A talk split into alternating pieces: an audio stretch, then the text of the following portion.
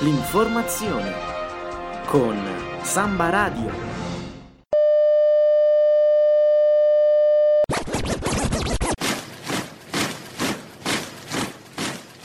Universitari.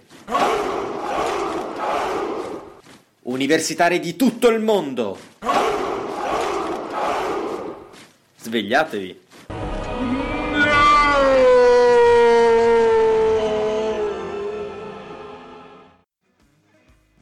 Buona giornata e un caro saluto dalla redazione di Samba Radio. Oggi è lunedì 6 marzo e chi vi parla è Michele Citarda, studente di giurisprudenza e questa che state ascoltando è una puntata di Universitari di tutto il mondo. Svegliatevi! Programma di rassegna stampa che alterna le notizie dei principali quotidiani con della buona musica. Per cominciare in modo informato la giornata, prima di affrontare noiosissime sessioni di studio intensivo e prima di frequentare soporifere lezioni. Cominceremo innanzitutto con leggere alcune delle prime pagine dei quotidiani a nostra disposizione onde capire le principali notizie. Poi leggeremo alcuni approfondimenti eh, molto interessanti e, eh, permettetemi di dire, anche molto simpatici e infine chiuderemo con una notizia eh, di stampo locale relativa a quello che è l'evento che eh, si è concluso ieri proprio a Trento, cioè la Green Week. Prima di cominciare vi ricordo che per intervenire e seguire meglio la trasmissione c'è anche la pagina Facebook e quindi digitate universitari di tutto il mondo, svegliatevi e se volete mettete un like. Adesso, prima di partire, un po' di musica, questa è Arabella Arctic Monkeys. Bentornati con universitari di tutto il mondo, svegliatevi, andiamo a leggere quelle che sono le principali notizie sulle prime pagine dei giornali. Il Corriere della Sera, Gentiloni, non sono a tempo. Palazzo Chigi, voglio che il mio governo sia rassicurante. Il caso Consip grave se c'è corruzione. Avanti fino al 2018 giù le tasse sul lavoro, ma il deficit potrebbe salire al 2%. Andiamo a pagina 2. Gentiloni in tv, la scadenza è a fine legislatura, ora riforme più strutturali, il governo deve essere rassicurante e difende Lotti, ha la mia fiducia. Vado avanti, abbasserò le tasse. Roma, la sua massima ambizione è quella che il governo sia rassicurante. Per questo tenta di restare fuori dagli scandali di questi giorni, confermando la fiducia al ministro Luca Lotti. Vale anche per lui la presunzione di non colpevolezza, ma il suo obiettivo è anche che l'esecutivo non venga percepito come provvisorio. E per questo il premier Paolo Gentiloni rilascia una lunga intervista con Pippo Baudo a Domenica In.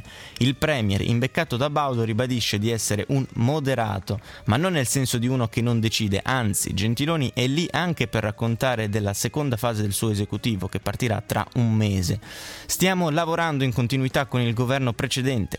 Finora abbiamo affrontato emergenze, ma è il momento di riforme più strutturali, perché è vero che abbiamo raccolto il campanellino in 48 ore ed è vero che abbiamo molte cose da completare, ma ci sono anche molte cose nuove e importanti. Gentiloni vuole restituire sicurezza e fiducia agli italiani e parla di lavoro. Il nostro obiettivo è un ulteriore abbassamento delle tasse sul lavoro, ma anche di sud. Ci sono state nefandezze nel passato, Cassa del Mezzogiorno e cattedrali nel deserto, ma c'è ancora bisogno di iniziative speciali per il sud. Tra le riforme rimaste nel cassetto da varare presto ci sono il processo penale e la legge sulla concorrenza. C'è da affrontare anche la legge sulla povertà e da lanciare un messaggio all'Europa. Le riforme non si sono fermate e che il governo non è provvisorio. La scadenza è la fine della legislatura, poi i governi possono finire prima se non hanno la maggioranza in Parlamento. A proposito di Bruxelles, non tutti i partner europei ci hanno aiutato abbastanza e a marzo, al vertice di Roma, Gentiloni chiederà due cose. Che l'Europa aiuti la crescita e non che la deprima e che sull'immigrazione ogni Stato faccia la sua parte. Gentiloni conferma il lavoro con Libia e Niger per fermare l'immigrazione clandestina, ma aggiunge servono intelligenze e integrazione, bisogna dare un'accoglienza dignitosa e un lavoro. Se non lavorano i rischi di radicalizzazione si moltiplicano. Un passaggio sul testamento biologico. Il governo si tiene fuori, ma è legge doverosa. Capitolo finale su giustizia e politica. La Consip è stata utile per ridurre i costi, ma se c'è stata corruzione è grave. La magistratura faccia chiarezza. Quanto a Lotti, l'avviso è arrivato a dicembre, non ci sono novità, non vedo perché dovrei togliergli la fiducia. Su questa notizia la Repubblica titola Gentiloni, ora meno tasse, il Premier annuncia, giù il costo del lavoro e investimenti al sud, Lotti ho fiducia in lui, dal governo intervento straordinario per l'occupazione, tutti i call center tornino in Italia. E proprio sui call center approfondisce la Repubblica, pagina 4. Operazione rimpatrio per i call center. Il governo vuole 20.000 nuovi occupati. I principali operatori sono invitati a firmare il protocollo d'intesa con il governo. L'obiettivo è garantire qualità e una retribuzione equa ai dipendenti. C'è anche una cartina dove sono distaccati i lavoratori. Vediamo, in Italia abbiamo 81.000 dipendenti al call center, poi abbiamo 1000 in Albania, 1000 in Croazia, 6000 in Romania, 2600 in Polonia, poi 13000 in Brasile, 13000 in Cina. I punti. Il protocollo. Il Ministero dello Sviluppo Economico, Calenda, ha proposto ai principali operatori di riportare le loro attività di call center in Italia. Il protocollo d'intesa impegna gli operatori a garantire qualità e retribuzioni adeguate. Gli impegni. Gli operatori si impegnano a svolgere il 100% delle attività di contact center per il mercato italiano sul territorio nazionale è escluso esplicitamente il reindirizzamento verso altri paesi. Costo del lavoro. I committenti si impegnano a non effettuare aste al massimo ribasso, ma ad adottare il criterio dell'offerta economicamente più vantaggiosa. I dipendenti saranno pagati secondo contratto. I tempi. Gli impegni presi dovranno essere attuati entro sei mesi. Il protocollo avrà una durata di 18 mesi. Si rinnoverà tacitamente. L'accordo potrà essere sottoscritto dalle imprese in qualunque momento. E a proposito di mondo del lavoro e giovani, titola il Sole 24 Ore. Professioni giovani in fuga, calo delle vocazioni di oltre il 40% per commercialisti e ingegneri. Aumentano gli iscritti totali, ma gli albi perdono appeal. Dal 2006 al 2015 i candidati agli esami si sono ridotti di un terzo. C'è un'interessantissima... Ehm, chiamiamola anche inchiesta appunto su questo tema che va dagli agrotecnici ai veterinari, a architetti, ingegneri, dottori commercialisti, biologi, assistenti sociali. Non vi voglio riempire di numeri, quindi vi segnalo soltanto eh, l'articolo, l'approfondimento sul Sole 24 ore, vi ripeto, pagina 2 e pagina 3. Perché non vi leggo l'approfondimento? Semplicemente perché non voglio riempirvi di numeri di prima mattina. Bentornati con universitari di tutto il mondo, svegliatevi, quella che avete appena sentito è la canzone dei Negrita Radio Conga su Samba Radio. Andiamo adesso a leggere alcuni approfondimenti tratti dal Fatto Quotidiano, siamo a pagina 8. Ius soli e tortura, tanti tweet, zero leggi, l'attesa continua. Dopo Fabo, nonostante le promesse di parlamentari e ministri e dello stesso Renzi, le norme di civiltà aspettate da anni sono abbandonate tra Camera e Senato. L'Italia accumula un ritardo storico, scrive Tommaso Rodano. Sono passati 510 giorni dall'approvazione alla Camera della legge sullo Ius Soli. Il testo è ancora fermo lì, incagliato nella Commissione Affari Costituzionali del Senato in attesa di essere trasmesso all'Aula. Sono 25 anni e un mese che i figli di stranieri nati in Italia aspettano di essere riconosciuti dal paese in cui sono venuti al mondo. È dal 5 febbraio 92, giorno dell'approvazione della legge 91 che ha introdotto lo Ius Sanguinis. Sono trascorsi addirittura 29 anni e 3 mesi invece da quando il Parlamento italiano ha ratificato la Convenzione contro la tortura e altre pene o trattamenti crudeli, inumani e degradanti, adottata dall'Assemblea Generale delle Nazioni Unite nel 1984 ed entrata in vigore il 26 giugno dell'87. In tutto questo tempo l'Italia non è stata in grado di dotarsi di una fattispecie giuridica autonoma che punisca il reato di tortura. Per la precisione il ritardo accumulato dalla Convenzione è di appena 10.846 giorni. In mezzo, per inciso, c'è stato il G8 di Genova del 2001 con i fatti della scuola Diaz e della caserma di Bolzaneto, la più grande sospensione di diritti democratici in un paese occidentale dopo la seconda guerra mondiale. Parole di Amnesty Amnesty International. Negli ultimi giorni si è parlato di Fabo e della sua scelta di andare a spegnersi in Svizzera dopo gli appelli ignorati perché la legge sul fine vita venisse finalmente calendarizzata in Parlamento. Testamento biologico, Jussoli, reato di tortura non sono gli unici provvedimenti che riguardano i diritti civili che languono da mesi o anni nelle commissioni parlamentari. Ci sono anche la legge contro l'omofobia, quella sulla cannabis, quella contro il cyberbullismo e quella sulla legittima difesa. Cittadinanza, Kwanza Musi dos Santos vive in Italia da quando a tre anni il padre è brasiliano, ma grazie alla mamma italiana è riuscito a ottenere il passaporto senza dover affrontare una lunga corsa a ostacoli. Ha deciso lo stesso di dedicarsi ai diritti dei figli di stranieri. La sua associazione Questa è Roma fa parte della rete Italiani senza cittadinanza, la piattaforma che sta manifestando in piazza per l'approvazione dello Ius Soli, una riforma che riguarda quasi un milione di ragazzi. Lo scorso ottobre Kwanza è stato ricevuto ricevuto da Anna Finocchiaro in persona, all'epoca presidente della Commissione Affari Costituzionali. Mi disse di non preoccuparmi, lo Ius Soli sarebbe arrivato in aula subito dopo il referendum costituzionale. Dal 6 dicembre ogni giorno sarebbe stato buono. Farlo votare prima del referendum, mi spiegò, sarebbe stato politicamente non opportuno. È un'altra delle riforme sospese da Matteo Renzi nella lunghissima campagna elettorale che ha portato alla sua sconfitta e alla caduta del governo. Nel frattempo, con Gentiloni la Finocchiaro è diventata ministro, mentre lo Jussoli è fermo nello stesso punto in cui era 510 giorni fa. Se anche Palazzo Madama approvasse il testo votato dalla Camera, avrebbe il diritto di acquisire la cittadinanza chi nasce in Italia da genitori stranieri, di cui almeno uno in possesso del permesso di soggiorno, Jussoli temperato. Potrebbe ottenere il passaporto italiano anche il minore straniero nato in Italia o entrato nel nostro paese entro il dodicesimo anno di età, che abbia frequentato regolarmente un corso di studi del sistema di istruzione nazionale per almeno 5 anni, Ius Culture. Sono queste le norme che hanno fatto scatenare l'ostruzionismo leghista sotto forma di 8.000 emendamenti. Matteo Orfini, Matteo Orfini, presidente del PD, ha garantito che la legge è una priorità del governo e se necessario sarà posta la fiducia. La dichiarazione è del 22 febbraio, per adesso siamo ancora alle buone intenzioni. Reato di tortura. 7 aprile 2015 la Corte europea dei diritti dell'uomo condanna l'Italia per la macelleria messicana della Diaz di Genova. L'8 aprile Renzi twitta quello che dobbiamo dire lo dobbiamo dire in Parlamento con il, il reato di tortura. Il 9 aprile arriva il testo, passa il vaglio della Camera e poi nulla. Luglio 2016 il capogruppo del PD al Senato Luigi Zanda garantisce che la norma verrà approvata prima della pausa estiva.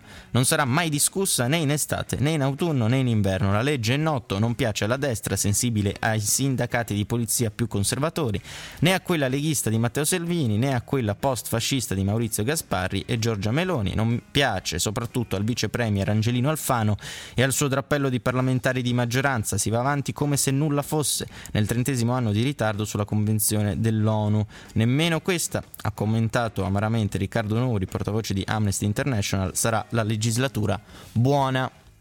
Altro approfondimento sul fatto quotidiano, forse più simpatico che interessante. Siamo a pagina 16. Occhio alle vostre foto social. C'è un esercito di psicologi spie. Si moltiplicano studi e indagini che pretendono di definire la, le personalità degli utenti a seconda delle immagini del profilo.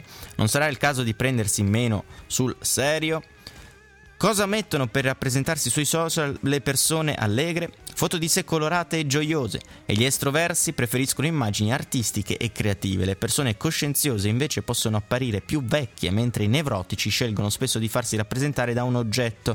Per arrivare a tanta scienza ci voleva addirittura uno studio della Pennsylvania University pubblicato anche dalla rivista The New Scientist, che ha analizzato ben 66.000 profili Twitter arrivando al sofisticato verdetto ma quella di analizzare la composizione dei profili Facebook o WhatsApp per estrarne categorie umane di ogni genere. Dimmi che foto metti e ti dirò chi sei, è una vera mania. Citando un altro studio di 300 profili Facebook, la rivista State of Mind stila ad esempio un elenco di spiazzanti tipologie. Foto perfettamente centrata? Sei un adulto maturo ma forse un po' annoiato. Ritratto a distanza? Sei timido e riservato, magari nascondi qualche difetto fisico. Foto di quando eri bambino? Non vuoi cambiare. Coppia? L'altra persona è enormemente importante per te. Figli? Pensi che i figli siano la cosa più importante che ti sia mai capitata. Personaggio fittizio? Non desideri rivelare la tua vera identità. Foto artistica? Tipica di chi è artista o pensa di esserlo. In gruppo? Un soggetto che si lascia condizionare con una certa facilità. C'è addirittura chi, come la rivista Urban Post, con riferimento a uno studio fatto da, da, psicologi su mille profili tra 20 e 50 anni, arriva a fare un esame di personalità completo solo in base alle foto scelte. Chi mette una foto tipo fototessera sarebbe ad esempio una persona a cui piace leggere romanzi, vedere film impegnativi, ma soprattutto un lavoratore dipendente. Chi punta su un'immagine professionale è puntiglioso e frenetico. Ama leggere news, è esterofilo, pratica la vela e il tennis, lavora come trader o nel marketing. Chi si ritrae in vacanza è una persona attenta alle finanze ma che non disdegna qualche flirt telematico, mentre una foto sfocata sarebbe invece espressione di una persona romantica e amante del giardinaggio. Ancora, amante del trekking o della fotografia mattiniero o senza grilli per la testa, chi mette una foto di coppia, desideroso di una moto d'epoca, auto sportiva, chi invece pubblica la foto col figlio, compagnone amante del fantacalcio, chi si ritrae in gruppo. Se invece elaborate graficamente le foto, forse siete parrucchieri o personal trainer e un po' perversi nelle vostre abitudini sessuali, laddove se pubblicate foto di animali siete probabilmente single, persone molto pratiche ma maliziose, quasi pettegole, sfinenti e insensate pensate psicoletture che produrrebbero soprattutto un risultato, la rimozione dell'immagine, se non fosse purtroppo inutile. Chissà a quale profilo verrebbe implacabilmente legato il malcapitato che non mette accanto al nome proprio nulla di sé. Bentornati con universitari di tutto il mondo, svegliatevi, avete appena ascoltato Delilah Oasis, andiamo adesso a leggere una notizia tratta dal Corriere del Trentino di ieri relativa all'evento eh, che si è concluso ieri, cioè la Green Week, siamo a pagina 4 del Corriere del Trentino. Ecologia con Trump passo indietro, Rampini preoccupa l'autoritarismo, in Europa anni simili al pre-fascismo. La storia ha messo la retromarcia, specie in campo ambientale, e Federico Rampini, giornalista della Repubblica, corrispondente da molti anni negli Stati Uniti e, aggiungo io, ospite consueto al Festival dell'Economia della nostra città, a evidenziare come con l'arrivo di Donald Trump alla Casa Bianca si stia smantellando ogni buona pratica in campo ecologico. Trump sta eliminando i limiti posti da Obama alle emissioni carboniche delle automobili e sta tagliando i fondi alla ricerca ambientale con una scure pesantissima. Le conseguenze di queste azioni ricadranno sul mondo intero, ha dichiarato il giornalista, intervenendo all'auditorium di Lettere a Trento per la seconda giornata della Green Week. E a sostenere l'insensibilità ambientale di Trump non ci sono solo i soliti noti, ergo i petrolieri, ma anche un pezzo di classe operaia, ha detto. È una cosa che mi spaventa molto anche perché a questo si unisce l'acclamazione dell'uomo forte, del personaggio autoritario, cosa che vediamo non solo con Trump, afferma Rampini, ma anche con Putin e ancora più con la Cina in cui vige un regime autoritario. Dunque mai dare per scontato nulla dalle politiche ambientali alla tenuta della democrazia. È molto probabile che in futuro si assista a uno scontro tra Stati Uniti e Cina, soprattutto da un punto di vista commerciale. Trump sa benissimo che il suo nemico non è né sarà Putin, continua il giornalista che per cinque anni ha vissuto in Cina. Dietro la crescita economica di quel paese c'è un costo pesantissimo in termini di diritti e di civiltà. Non vorrei mai che le nostre democrazie scivolassero verso tale modello. Soprattutto sarebbe impossibile per l'Occidente condividere la cultura cinese.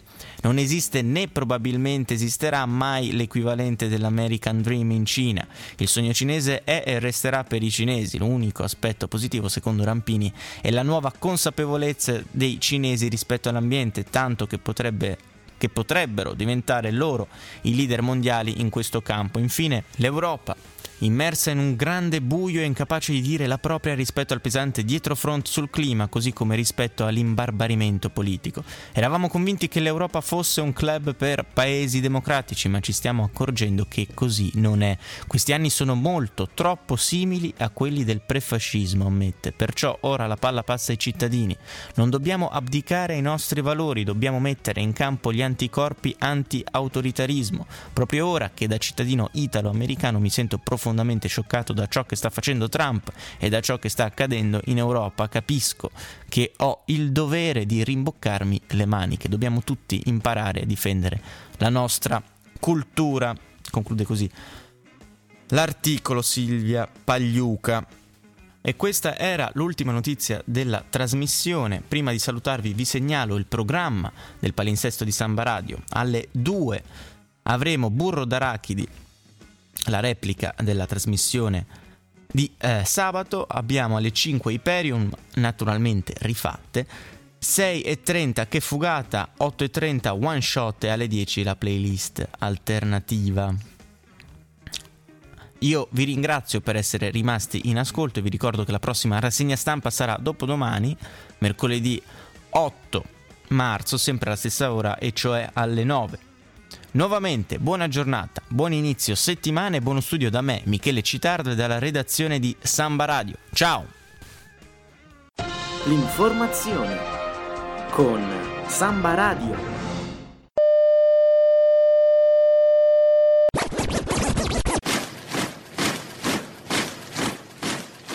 Universitari. Universitari di tutto il mondo. Svegliatevi.